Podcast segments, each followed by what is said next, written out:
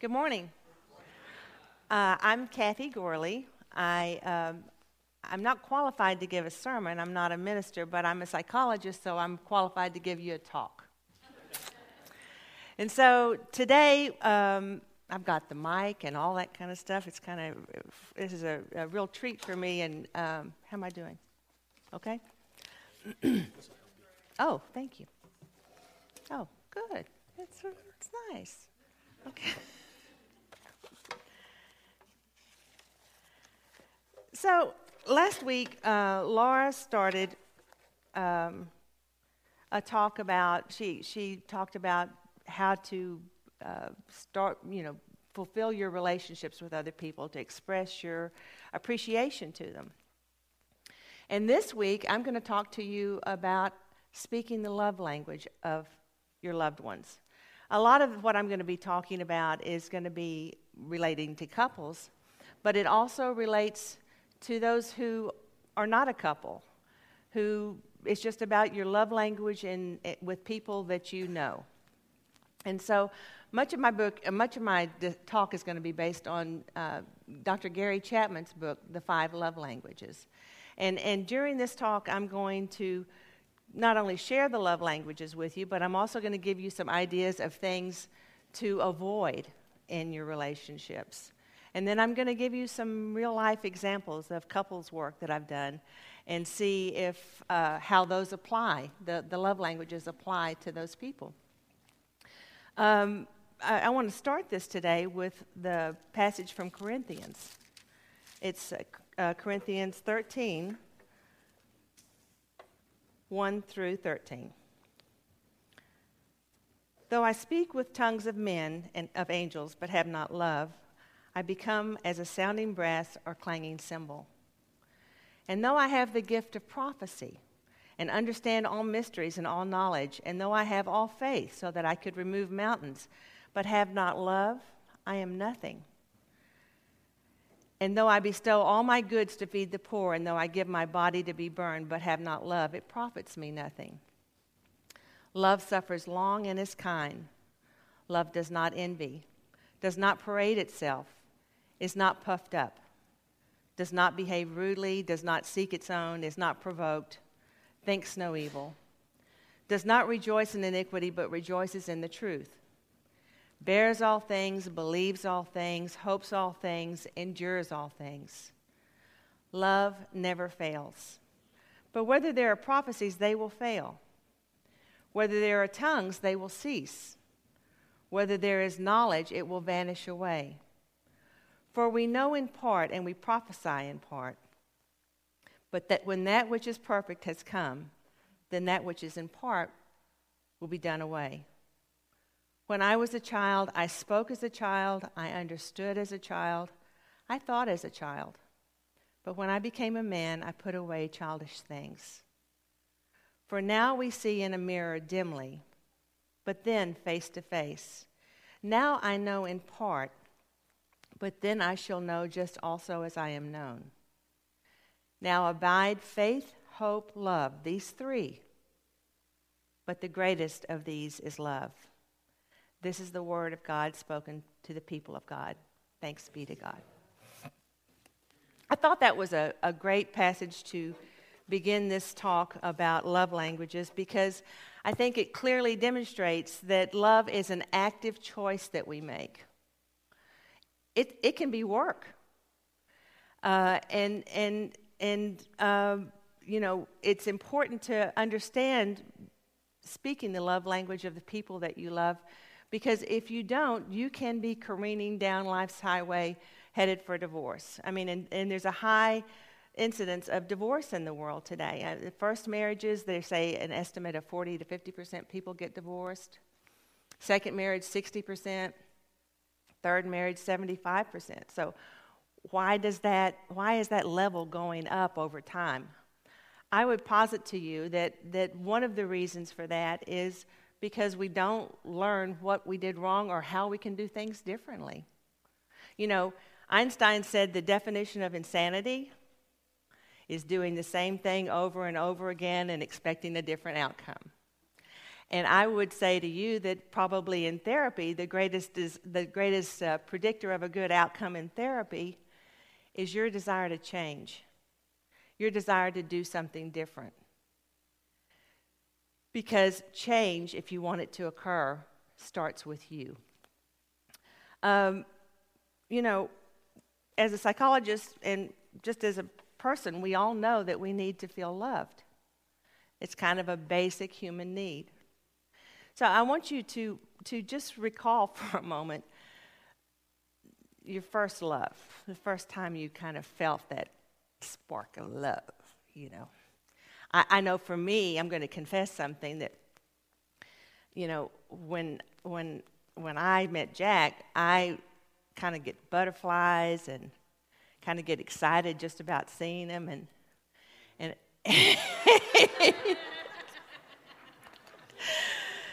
and and have a further confession to make. In my beginning academic career, I wasn't that serious a student, but he was, and he made really good grades.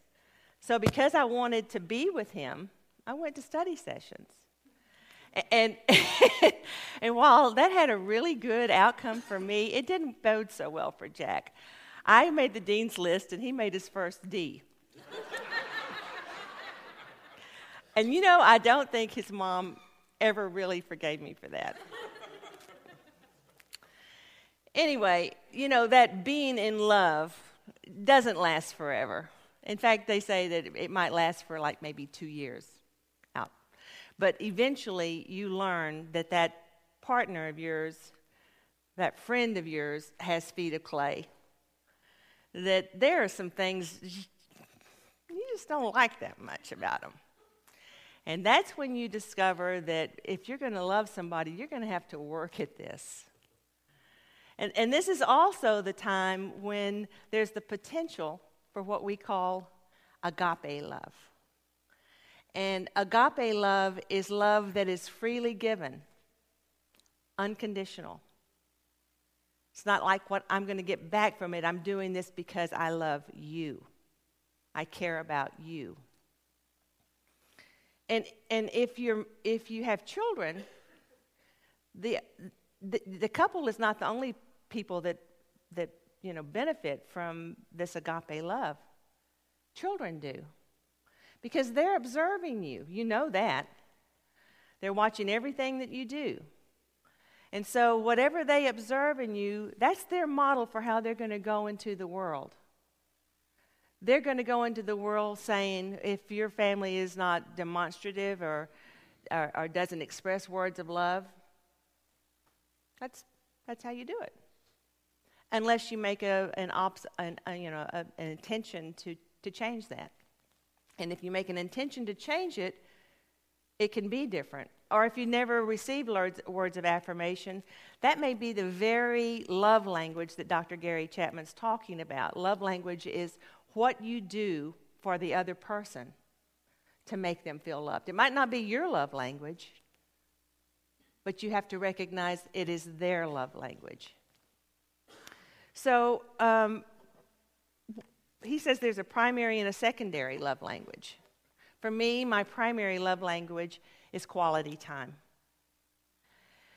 And my secondary one is a real close one. It's acts of service. Those two kind of really meld together for me. So, what does quality time look like? Quality time is not necessarily watching TV and reading while your friend or partner is talking to you. It means giving them your undivided attention. And you know, quality time is can be an activity together. It can be gardening. It can be taking a walk. And, and for those that have kids, you know, sometimes bedtime is not a quality time. But I want to give you three little tips about ways to improve bedtime quality, make that a quality time for your kids. And this is a little ritual that you would do with your kids in the evening. You ask them these three, or you share these three things between you and the child. What I did today. That's good. Something that's important to me.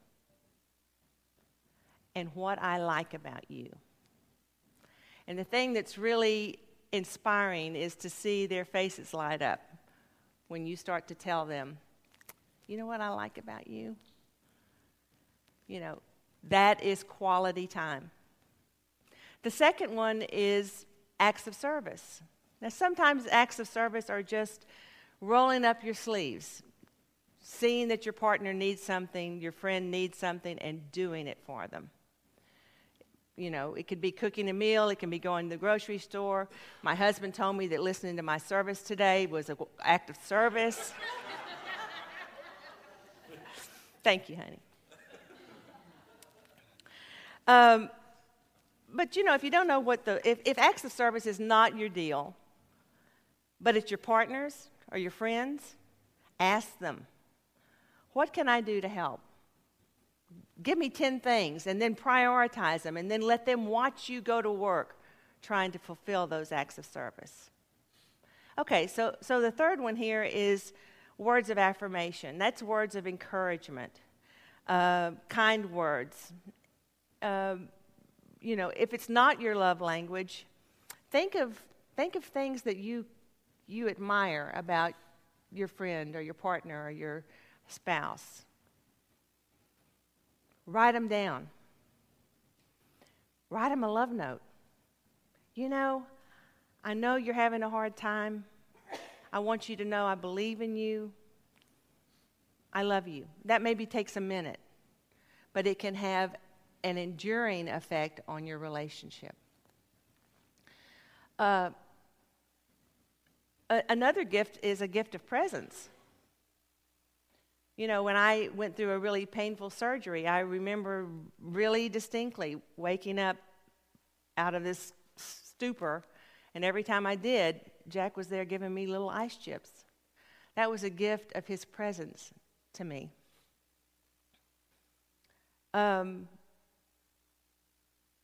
oh, that's, that's on gifts. I'm sorry, I skipped over. Uh, gifts, gifts are something that's universal, they're, they're in every culture. Uh, that's the way of expressing love to others. If, if, you're, if you're married, you wear a wedding band, that's an outward gift of, of love. And so if you, if you don't know what gifts, if gifts are not your thing, but they're your partner's thing, your, your friend's thing, then, you know, kind of observe what they like. It can even be picking someone a flower. That's a, that's a gift that's, that says that I'm carrying you in my thoughts and I thought about you with this. Sorry. And then we go to physical touch, and I think that's kind of self explanatory. That can be hugs or, you know, love pats, uh, massage. Uh, physical touch is sort of a fundamental thing, and it's a, it can be an affirming way of saying, I love you. If, if it's not easy for you, you're teachable. You know, if you can do this, you can do this, you know, with time, with practice. All right, so how do you get started? Sometimes it means that you need to make an apology. If you need to make an apology, make it and then go about saying, How can I? How can I be a better friend? How can I be a better spouse for you? And um, you know, you have to recognize that, that, that your love languages are, um, are important to your friends. Um, sorry. Proverbs 18:21 says, "Death and life are in the power of the tongue, and they that love it shall eat the fruit thereof." So I want you to think for a moment. Is your communication life-giving or is it negative? Uh, Dr. John Gottman uh, is a psychologist who's written a lot and done a lot of studies about marriage and family, and he says that that the negative, when the negative outweighs the positive, you're on shaky ground. In fact, he gives a ratio. He's a mathematician too. He gives a ratio of five positive to one negative. For every five positive, uh, for every negative thing that's said, five po- it takes five positive to negate that, to outweigh that.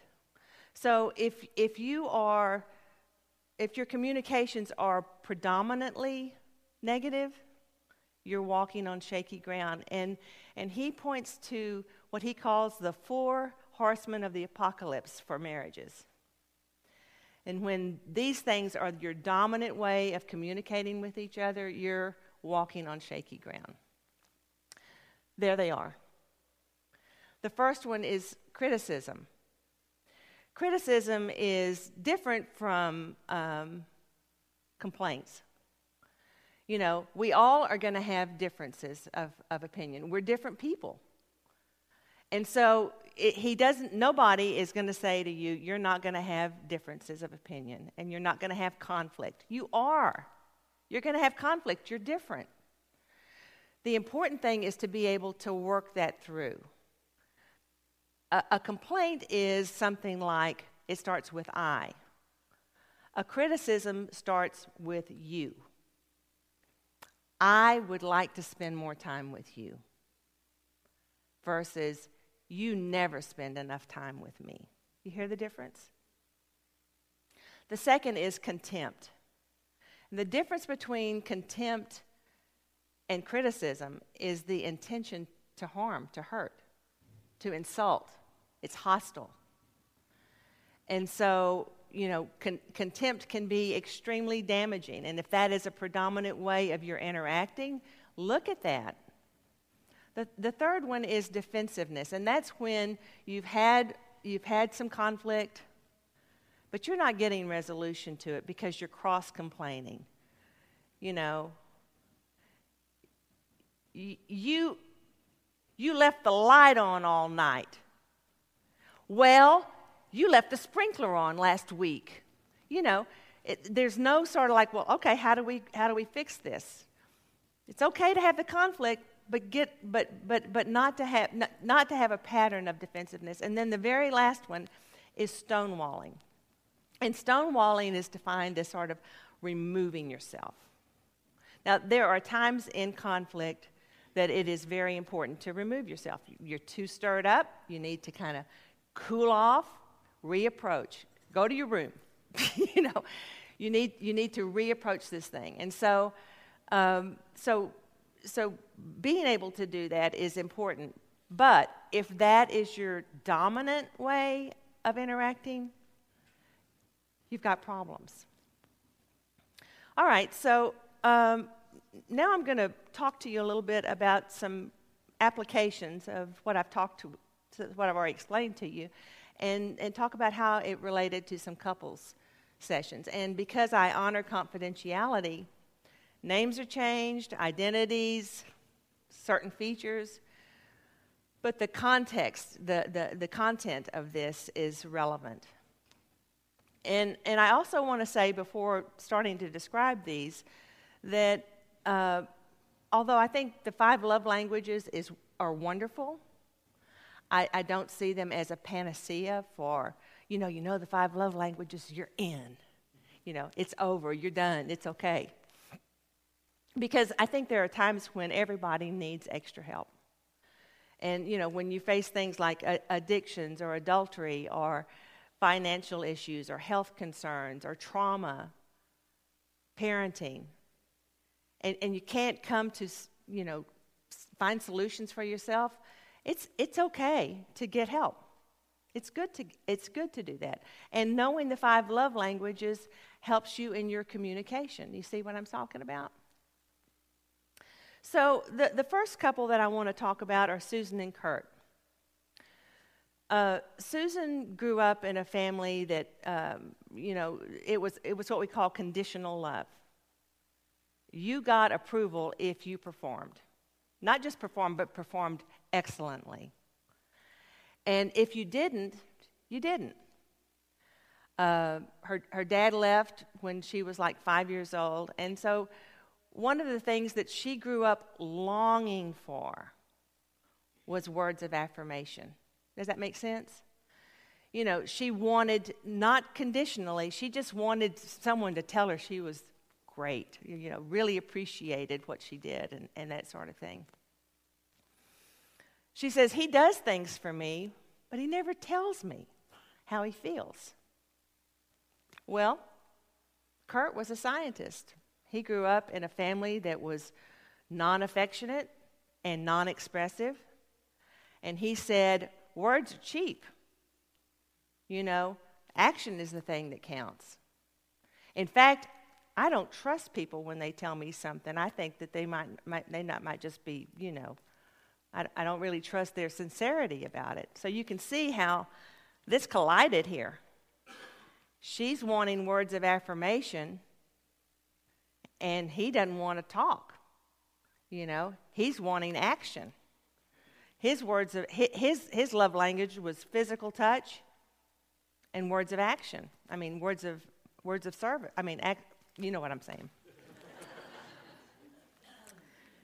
anyway, so so once they they began to identify this logjam they were in and started actually making an active effort to speak the love language of their partner, things began to smooth out. Things began to kind of roll easier. Uh, the second example I'm going to use is Helen and Scott. Um, Helen had, uh, her parents divorced early in her life, and there was a lot of hostile communication throughout those years. And, and she came into therapy saying, I am so angry with my husband and resentful of him because we both have full time jobs we, we, we both, you know, there's house to be cleaned, there's kids to be taken care of, and, and I do all the work, and he just sits and watches me. He goes, he watches me work, and then he goes and works out, then he complains about how I'm not physical with him and how I, you know, all I do is work, housework. And, uh, and so, you know, her, her love language was, you know, acts of service, and words of affirmation. He criticized her because she'd gained weight after having the baby, babies. He, on the other side, was grew up in a family of, you know, a large family, and and and he said, you know what? All she does is housework. She doesn't give me any time. When she's not available to me physically, emotionally, or spiritually, I feel totally cut off and you know and she and and, and so she doesn't want to have anything to do with me. So you know it became sort of evident upon examination of this further is that this this couple spent no time together. They came home they didn't agree on parenting. They didn't agree on duties at home. They had no opportunity for communication both of them had, had had extramarital affairs to try to meet their love language. Uh, that hadn't been satisfi- satisfactory either. So, so what did they do? Well, first of all, you know, they had to make a decision as to whether they were going to stay married, right? And then after they made that decision, they needed to ask themselves these three questions about the infidelity. Why did I do it? What could I have done differently? And how will I avoid doing this in the future? So, after they had made that choice, they made and, and forgiveness is a choice, right? You choose to forgive. After they made that choice and they chose to stay married, then they went about identifying what was wrong in their lives and setting goals to change it. And so, you know, they started sharing responsibilities for home. They started sharing parenting responsibilities. They had started having dinner together as a family most evenings. They had a regular bedtime for their kids, and they made time for each other. They recognized that they needed to speak each other's love language, and they needed to be committed to doing that. And I think that probably the, one of the greatest things that they had going for them was their love of God. That when they were challenged, they'd pray together and they, and they worked, they courted each other. They'd go on dates. They'd, they'd kind of you know, go on walks, tell stories that they hadn't shared with the other one about their childhood or their life. And their, and their marriage became stronger. But it took work, didn't it? yeah, it took a lot of work. And, and now, the last couple that I'm going to talk to you about is um, Mike and Diane. Uh, Diane had grown up in a family, uh, not a family, uh, she, she'd grown up with just her mom um, and a lot of emotional and physical abuse as she was growing up. Uh, she never knew who her father was. And uh, there were a, a lot of men who lived in her home while she was growing up. So when she left home at 18, she was feeling pretty empty and not loved. And she found herself repeating the same sort of mistakes that she'd observed with her, her mom. Uh, she met Mike, and then shortly after, uh, she got pregnant and they got married, and she said he, he never told her that he loved her. She, she came into therapy initially saying, I want to know how my childhood has affected my adulthood. I, I want to know how to make better choices. Uh, I want to become more assertive and, and grow my self esteem. I want to feel better about who I am. I really want to work at this. She was concerned about Mike because Mike was emotionally and he had a violent temper and, and he had drug and alcohol issues. So there was there was Diane trying to kind of like work on this, right? She was really in there wanting to change things. And then there's Mike, and Mike came from a family, they'd been, his mom and dad had been married for 57 years, but it had been very critical. His, his dad was always critical of mom.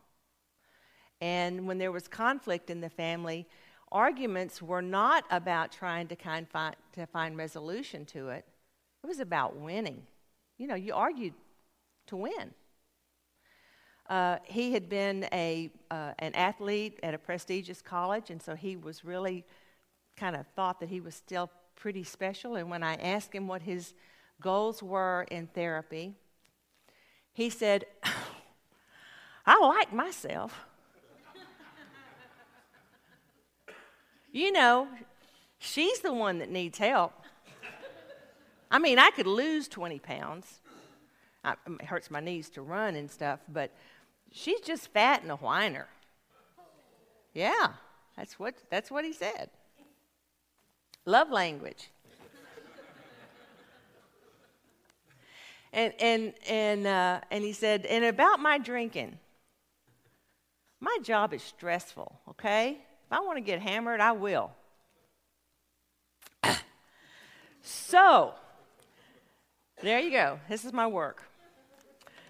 All right. So you know, the, the sessions with them were extremely volatile. Extremely volatile. The four horsemen were galloping in full on. You know, there was criticism, there was contempt. He, he, he, he was contemptuous about her character, her body, her personality. There was defensiveness between the two of them, never any kind of resolution. And then stonewalling. When she'd make an attempt to be assertive or to kind of stand her ground, he'd stonewall her. You know, there might be days he wouldn't speak to her, sometimes weeks, really, literally weeks. And so, you know, this didn't pretend to a, a good end here. And, and while I'm an advocate for marriage, I think there's definitely very good cases for divorce, and this was a good case. So, um, to summarize here, I, I want to just say that, that no one, no one teaches us how to be married, do they? And or how to raise kids. It, it's sort of trial by fire. Sometimes we just, oh man, I'm doing it. And then other times we just do a nose plant, you know, just really, oh my God, can't believe I did that. But I, but I want you to keep in mind, regardless of those nose plants, that we're teachable. If we decide we want to change things, we can change them.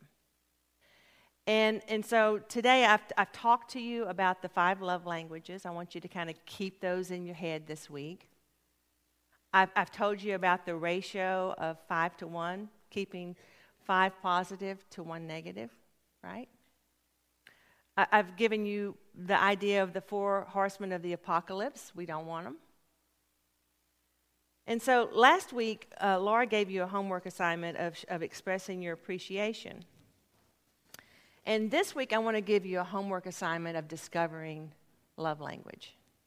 Discovering the love language of your friends, your partner, your spouse. Find out what that is, and then go do it. Work at it. Because the impact of that can have such an enormous effect on your uh, emotional life.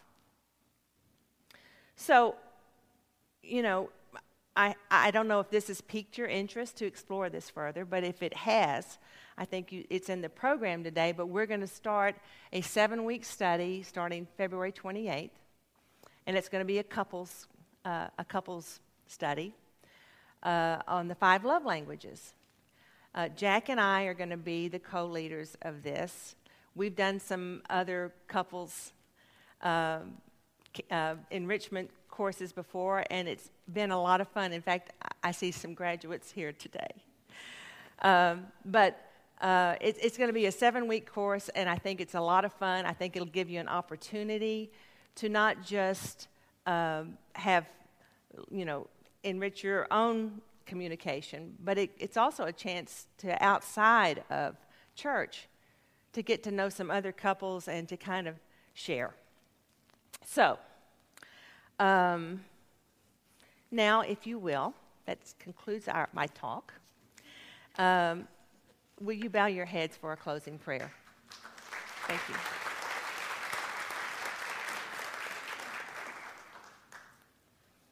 Heavenly Father, you are our teacher on how to love.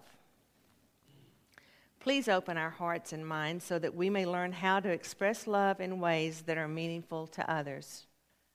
Through you, all things are possible. Amen.